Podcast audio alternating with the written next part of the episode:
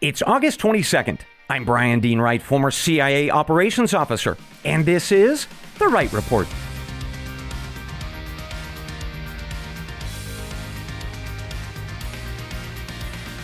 Hey, good day to you, ladies and gentlemen. Welcome to The Wright Report, your daily news podcast. I've got four briefs for you this morning that are shaping America and the world. First up, more records are being set on America's southern border with more arrests of migrants and their families. And yet, the Biden White House is selling border fences that are in storage and are otherwise available to help. That leads the news this morning.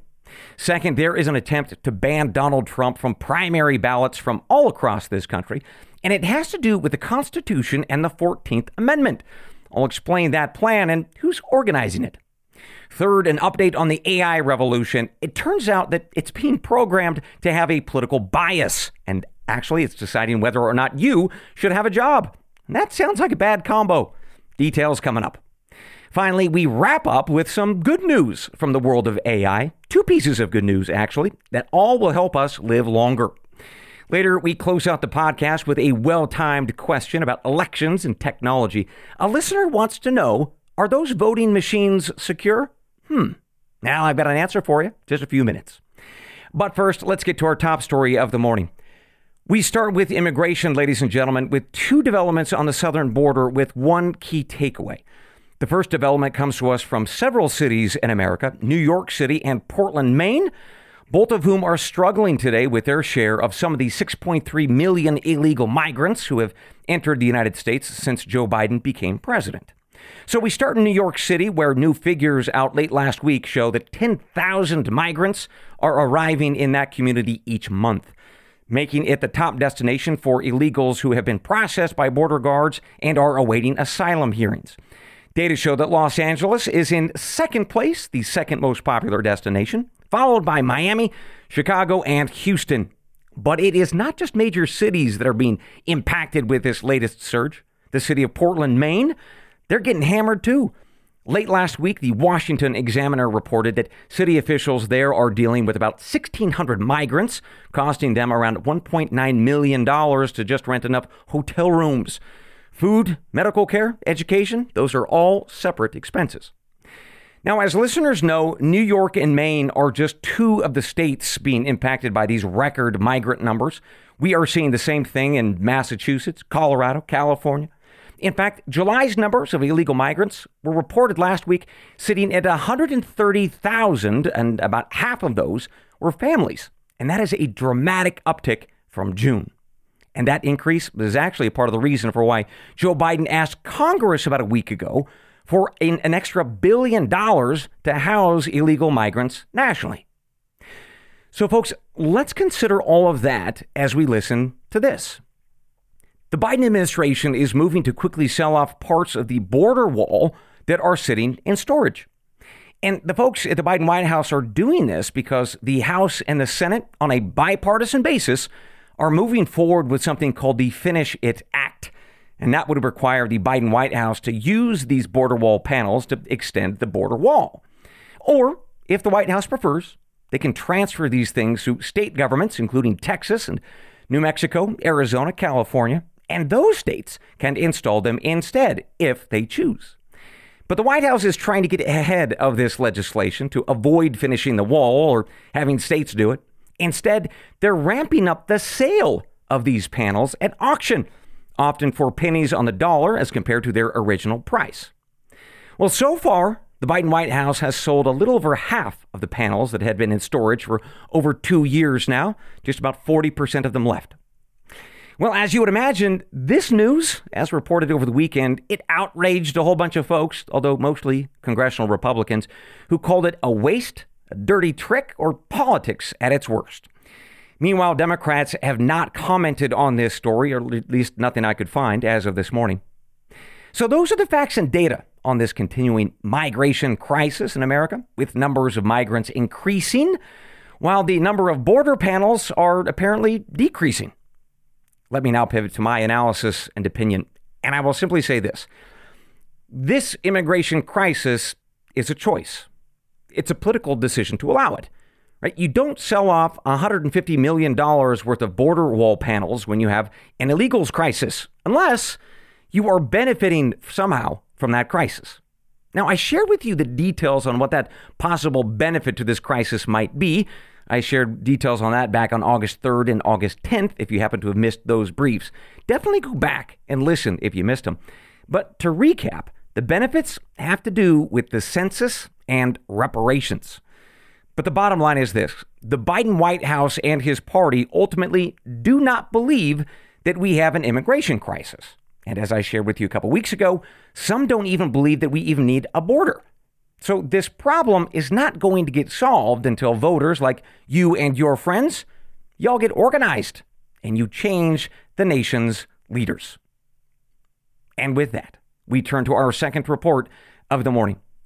On Sunday, the former Republican governor of Arkansas, Asa Hutchinson, claimed that former President Donald Trump is barred by the U.S. Constitution from ever running for the presidency again. So he claimed on CNN's State of the Union that Trump is disqualified because of the 14th Amendment to the Constitution that bans those people who have ever engaged in insurrection or rebellion. And he said Trump's disqualification might not even require a legal case or a court because it has already been proven that Trump had encouraged this insurrection back on January 6th. And that means constitutionally he is automatically disqualified. Well, putting aside Mr. Hutchinson's bias, he is, after all, running for the presidency himself, much like Mr. Trump. He's giving life to an idea that is increasingly being spoken of in, in newspapers, on TV, and amongst political folks who disapprove of Trump's candidacy. So, we are going to talk about this idea this morning, how it would work, and whether it would work. All because, ladies and gentlemen, I suspect that you are going to be hearing about this 14th Amendment business a whole bunch over the next year. So, let's start with, well, a constitutional refresher. The 14th Amendment was adopted after the uh, end of the Civil War. Section 3 had to do with the Southern rebels, banning them from office if they had, quote, engaged in insurrection or rebellion against the same, the Constitution, or given aid or comfort to the enemies thereof, end quote. Although this section of the Constitution, this 14th Amendment, did offer a little bit of a loophole. If two thirds of both the House and the Senate agreed, they could vote away this restriction for any particular person or disability, as they called it back then.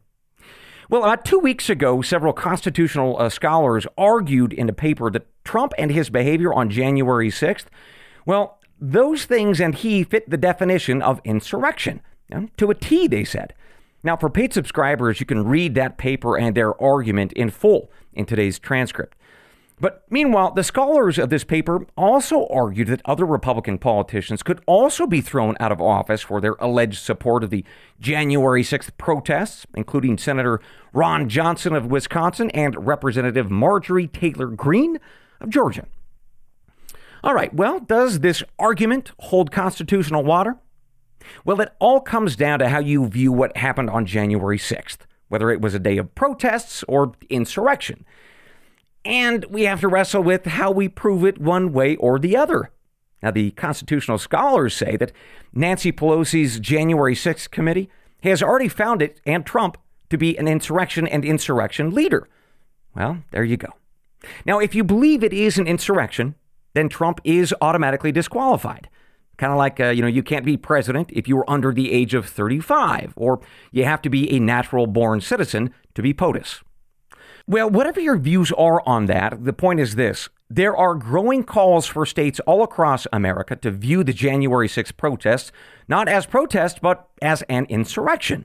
And because of that 14th Amendment and the Pelosi report, well, it says, the argument goes, that Trump must be automatically removed from state ballots, both in the primary or the general election. And that removal process could start happening very soon. Nevada, they are the first ones up. Their candidate deadlines start on October 16th. Other states have their filing deadlines in November and December as well, meaning that when Trump files his paperwork in each of those states, groups and lawyers who are opposed to his candidacy will file an appeal with local, county, or state officials using this 14th Amendment argument to stop him. Now, by the way, those groups and lawyers, include the Citizens for Responsibility and Ethics in Washington and Free Speech for People. All right, well, what happens when these groups file their paperwork? Well, depending on state law, a local, county, or state election official could have the authority to drop Trump from any ballot if they so deem. And depending on the state, there would not be a lawsuit or court finding required. Well, as you can imagine, that will cause an absolute electoral wreck from coast to coast. And that is what I expect will happen starting this late fall with all these state filing deadlines. And that is why I'm bringing this to you right now. Because if former Republican governors like Asa Hutchinson are promoting this idea now, then rest assured others are too. So, those are the facts and data, ladies and gentlemen, on this developing story. I'm not going to offer you any analysis or opinion just yet. I want to keep my powder dry, as it were, until I see how this plays out. I want to research the groups, I want to follow the money behind it all, and of course, the media coordination. And then I'll offer up my thoughts. But Meanwhile, it is on my radar, and now it's on yours too. With that, let's take our first break of the morning. For subscribers listening at the wrightreport.substack.com, no ads for you this morning. Plus, do not forget all those great transcripts of the morning's report with the hyperlinks to all the sources for the facts and data that I presented. Meanwhile, for my other loyal listeners, please do enjoy the following messages from our sponsoring partners, remembering that if you don't hear my voice telling you about a product or service, then I do not endorse it. We'll be right back. Welcome back to the Wright Report. Let's continue with our briefs, shall we? With a pivot towards our series, The AI Revolution. That, of course, is our ongoing look at the spread of artificial intelligence, which, as listeners know, seeks to match or even exceed the capabilities of the human mind. Well, this morning we've got to talk about bias, political bias, because as it turns out, the programmers who are giving life to this AI are building these AI models with their own preferred politics. And that could impact a whole bunch of things, including your ability to get a job. So here is what we know as reported last week by researchers at the University of Washington and Carnegie Mellon University. And they set out with this goal to prove whether or not AI models like ChatGPT or Google's LaMDA, well, do they give answers to questions that demonstrate a political bias? Well, they tested 14 different AI models in all, asking them 62 questions about a range of social, religious, and political issues. And the result is pretty clear. Some AI systems have a striking bias to the left, like ChatGPT by the company OpenAI, Meanwhile, Facebook or Meta's AI system called BERT, that tended to be more conservative. Now, here's what's interesting. The newer versions of these various AI models, they keep getting more and more skewed politically. In other words, uh, Chat GPT 4 is more leftist than, say, GPT 3 or 2. And that is pretty darn fascinating because these AI models are clearly starting with a bias, again, built in by their programmers. And yet, as they learn, you know, consuming more and more information, they're processing it in such a way that it only reinforces their bias. They're not becoming more neutral or more nuanced. It's like these AI systems are ignoring anything that they don't want to hear. Sounds familiar? And here's why that could be bad, folks. These AI systems are flagging stuff as misinformation or hate speech which might not be either really, just a disagreement to whatever the programmer's political beliefs may have been when they put the systems together. Now, here's another reason for why this political bias could be bad. It's not just about misinformation or hate speech labeling. No, it's also bad news for job seekers, right? Companies are increasingly infusing their hiring systems with AI to sort through resumes to see who's best qualified and, and then rank those candidates. Now, these systems are also determining who likely has the best personality for a company's culture. And to that end, CBS News recently ran a segment entitled How to Please AI Recruiters When Applying for a Job. Well, this research suggests that pleasing whatever AI system might be, well, you got to be conservative or liberal to get through that first phase. Now, while hiring processes have long been biased in whatever particular way, humans are involved after all. This AI stuff is especially insidious because AI programmers, they're not being honest about how their AI systems might be biased one way or the other.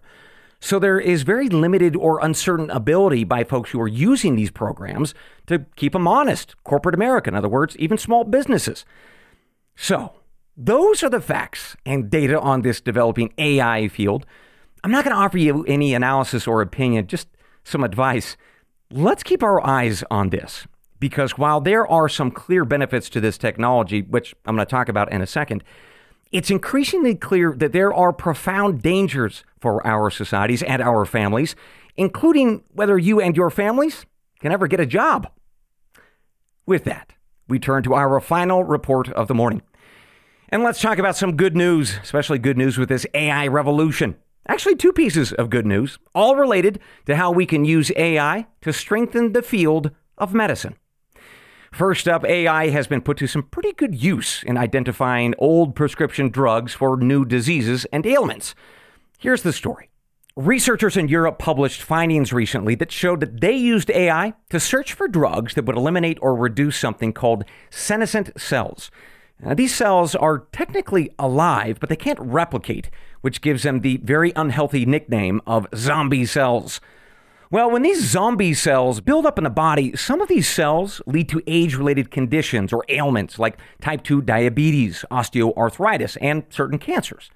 So the researchers wanted to find existing drugs, in other words, the ones already on the shelf, already tested, hoping that some of those might be used to reduce or manage these zombie cells, but have never been properly tested or considered as treatment options for any of these diseases.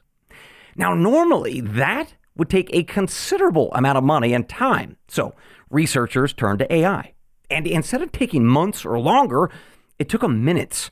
They went from over 4,000 candidates to 21. Right? A bit more research led them to narrow that list down to three. Testing is now underway on these three candidates on human lung tissue. So results are expected in about two years' time. And speaking of how AI might help us in the aging process, here's some more good news. Japanese researchers have found that x rays that were examined by AI, in coordination, by the way, with a radiologist or another doctor, well, these AI systems can help determine if someone's biological age is older or younger than their actual age. Now, if you weren't aware, there is a difference. And here is the difference. Your actual or chronological age is how long you've been alive. Biological age, however, is, well, an examination of your cells, your tissue, which can determine how quickly or slowly your body is breaking down as it ages. Well, researchers in Japan created an AI model that examined about 67,000 chest x rays or radiographs from healthy people, plus another 34,000 from those with known diseases. And the model allowed doctors to more accurately determine biological age. And that means that with a bit more study, these AI models could serve for both early detection and intervention of a whole bunch of age related diseases. And that will help us live a little bit longer and, with luck, have more health as we do. So there you go. On one hand, AI might get you fired from a job or never hired in the first place, but hey, at least you'll be healthy. So there's progress, I guess. And with that, ladies and gentlemen, we conclude this morning's episode of The Wright Report. But I've got one more thing before I let you go. We'll be right back. At Grainger, we're for the ones who specialize in saving the day and for the ones who've mastered the art of keeping business moving. We offer industrial grade supplies for every industry with same day pickup and next day delivery on most orders, all backed by real people ready to help so you can get the right answers and products right when you need them. Call, clickgrainger.com, or just stop by. Grainger, for the ones who get it done. Welcome back to the Wright Report with one more thing before I let you go. It is a listener question today sent to us from one of my paid subscribers at wrightreport.substack.com. Today it's William. He lives in Berlin, Germany. He is an American fellow who lives over there but listens to the podcast here. So he asked a very timely question, I think, about elections and voting machines. Quote, Bryan, there has been a lot of debate about election voting machines and whether or not they are secure or how to make them more secure. As a former intel officer, what do you think about this whole debate? William, this is a very important question and it shouldn't be controversial, and let me explain why. Years ago, I was talking with a colleague of mine from the National Security Agency, or NSA, right? Those are the guys who intercept emails and phone calls. They hack computer systems all around the world. So we were spitballing ideas about an operation, and we were talking about phones, smartphones in particular. And I asked him, rank for me the most secure smartphone to the least and why. To which he replied, the safest smartphone is a broken smartphone. And his cheeky reply was right. Ladies and gentlemen, we have Intel operators who spend their entire professional lives finding creative ways to hack and exploit technological devices without anyone ever knowing that they were there. So, this idea of hacking and doing it so silently, that's not controversial. That is established fact. Right? We, we hack stuff and nobody knows it all the time. Ask any Intel officer, Democrat or Republican, and they will agree. So, would a an electronic voting machine be any different? No, it wouldn't. And it's not, and here's why. First, they usually have internet connectivity, which is a vulnerability. They also have software upgrades, that is another vulnerability. Their systems usually have data cords or different kinds of ports, and those are yet another vulnerability. And as I mentioned yesterday, the world is getting more sophisticated to carry out attacks on these kinds of machines without ever having, well, multi billion dollar budgets. The North Koreans, as I shared yesterday, are some of the world's best. Meanwhile, the Chinese, Russians, Israelis, Emiratis, the, the Brits, the French, they all have good to very good cyber capabilities. And that's not even counting what are called non state actors Right? These are groups of hackers that get into systems because somebody's paid them a bunch of money to do whatever they are hired to do, or they make ransom demands. So, having these electronic voting machines, to me, irrespective of my politics, it's just idiotic. We are asking for trouble. We are asking to undermine our republic. And it is, ladies and gentlemen, that serious of an issue. And what I just said used to be nonpartisan truth. Folks on both sides of the aisle admitted as much for years. But now it's become an issue of politics, with people saying, oh, there was no evidence of a machine that was ever hacked. Well, no kidding. That's the whole point. The NSA hacks stuff all of the time, all around the world, such that a target never finds out. And by the way, the rest of the world does the same. So, this debate, to me, as a former Intel guy, is so infuriating. And the solution, William, it's pretty straightforward. All right. I want voting machines that look like they were built in 1820. I want a steam engine running these things, and maybe a pollster who's got a, an Abe Lincoln top hat. All right. I want old tech that is old school. It can't be hacked and has paper ballots. Now, that is inefficient and it may seem antiquated, but it is safe, it is secure, and it is ultimately what this country deserves. Folks, if you would like me to ask one of your questions on the podcast, ah, it is easy to do. Just go to wrightreport.substack.com, sign up, choose the subscription option that is best for you and your budget, and then shoot me a note.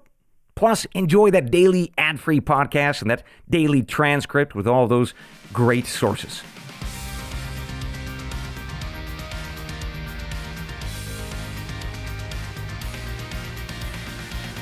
And with that, Ladies and gentlemen, we conclude your morning brief. As always, I will see you tomorrow, God willing.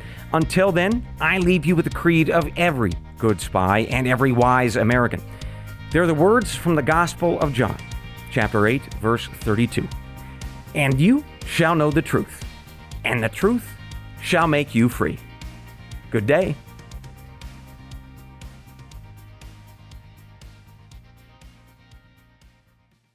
You only have a 401k, you're not getting the most for retirement. Wait, what? Add a Robinhood IRA on top, then they'll boost it by 3%. You can do that? And if you transfer in any retirement account, you get 3% on top of that. Is there a limit to the match? No limit. Robinhood Gold gets you the biggest contribution match of any IRA on the market. Sign up for Robinhood Gold at Robinhood.com slash boost by April 30th. Subscription fees apply. Investing involves risk. 3% match requires gold for one year from first match. Must keep IRA for five years. Match on transfers subject to additional terms and conditions. Robinhood Financial LLC member SIPC.